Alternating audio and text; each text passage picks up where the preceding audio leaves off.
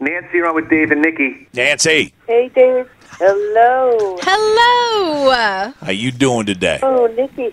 I'm pretty good. Good. Coffee and, you know, enjoying the, uh, well, it's morning for me, actually. I know you guys because you know for us it's uh, eight thirty on Thursday. We're way ahead of you. Okay, not that far. we didn't jump that far into the no, future. we no. didn't. Okay, I'm just kidding. But Nancy, for you, um, you know, we, we're going to talk to you today about Rock Camp. But I have crazy news for you. I'm not so sure you can do Rock Camp because you're on tour, aren't you? oh, well, not yet, but we're gonna, I'm gonna go out on the road this summer with Nancy Wilson's Heart, it's called, and, uh, I've got a new singer, Nikki, uh, Kimberly Nicole, Nikki, we call her Kim Nikki. Um, she was a finalist on The Voice, and so I've got my Heart guys in my lineup with, with Kim Nikki now, and we've played a few shows already, so we're going back out probably July uh, through the summer into the fall. So maybe you can fit in Rock Camp. Yeah, because it's coming up in May, and we're excited about this because it's the first ever camp for women only. I know, I know, right? Well, it'll be really fun. I mean, hopefully it w- it'll be fun. Maybe not to, you know, I mean, I've never done a women-only rock camp. I've done, you know, rock and roll fantasy camp with a whole bunch of guys and other girls, but hopefully there won't be too many cats in a bag, you know what I mean? So who else is participating in this? Well, Melissa Etheridge. I just played um, with Nancy Wilson's Heart on Melissa Etheridge's cruise recently. She's just so incredible. And then Kathy Valentine it will be there. Orianthi will be there, and me. And so it'll be, you know, there's other rock guys that are going to be training the campers, you know, to get up on stages with Orianthi one day, Kathy Valentine, you know, Melissa and me. So it's like for for my day, which is going to be the Saturday, it'll be a bunch of heart songs that I get to play with the girls at the camp. So they've been learning the songs in advance, and so it's funny. It's, like I, it's they make little bands together, and they they study up and they learn songs, and then they play, and then we jam at the end. So it's really it's a cool concept. It's a really cool thing. It's been going on for a few years already. Uh, you know, a lot of my buddies like J- Jerry Cantrell's done it, and Roger Daltrey's done it, and Bill Wyman, Vince Neil. A lot of people have done it before, and they're kind of like the teachers too. So it'll be it'll be interesting with just women. Well, I'm a drummer, and if there was a drummer that I had to go learn a certain riff from, this would be the thing to go to. Do you think that's going to happen where there's been students that have probably been working on trying to do Magic Man, you know, Barracuda, and they want to get it just right? Do you think that's going to happen to you where they are working on it already and probably have for a while? And- But then here comes Nancy Wilson. Well, I think everyone's doing their homework in advance for sure. It's always a good idea to do that.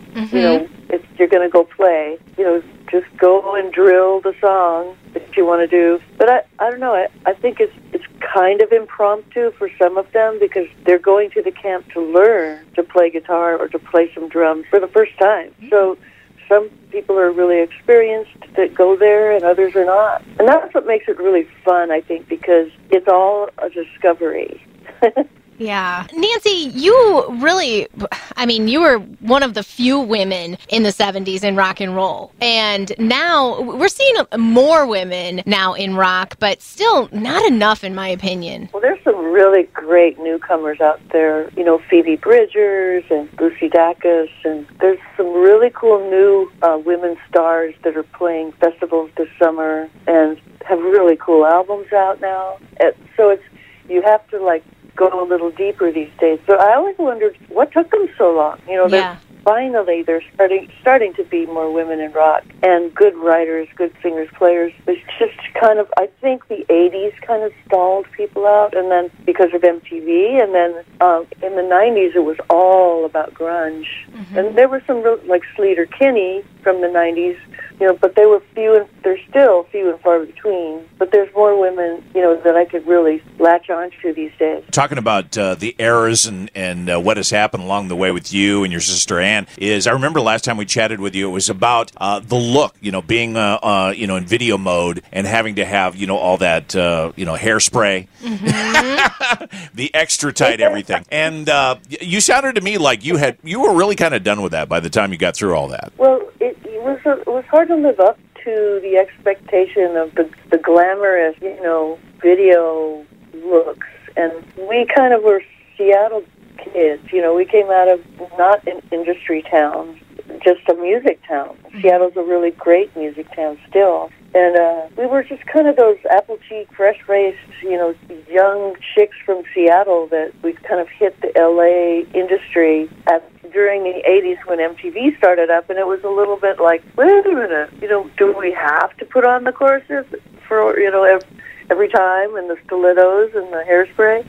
But um, but you see those videos now, and they're very dated, and they're kind of hysterical, really, to see. For your music, everything you've ever created is it always to me. It always went back to the riff. You always had great guitar riffs, and I'm wondering, did anything that you were just kind of goofing with that you were going, eh, you know, I don't know what this is going to be, and you started doing a riff that that's what turned into a, a monster hit for you guys? Oh, absolutely. I mean, if you're just you know hanging out jamming with your gir- your friends or your girlfriends, like I did, mainly, you know, my sister and Sue Ennis, my still collaborator, we'd always sit in our bedrooms and just like jam, jam, jam, jam, jam. And, and a lot of the good riffs came out of just jamming around. And, you know, like Even It Up came out like that and all kinds of stuff you remember them and you keep them in your back pocket until it's time to stick them into a song.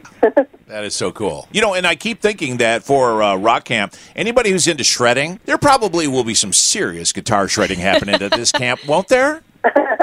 well, there's going to be, well, Orianthi, for one thing, she's a serious shredding kind Oh, of yeah. guitar player. I mean, I'm I'm more of a rhythm kind of songwriter, singer-songwriter, rhythm player for the most part, though I've played some solos. But um, Orianthi can just go and go and go.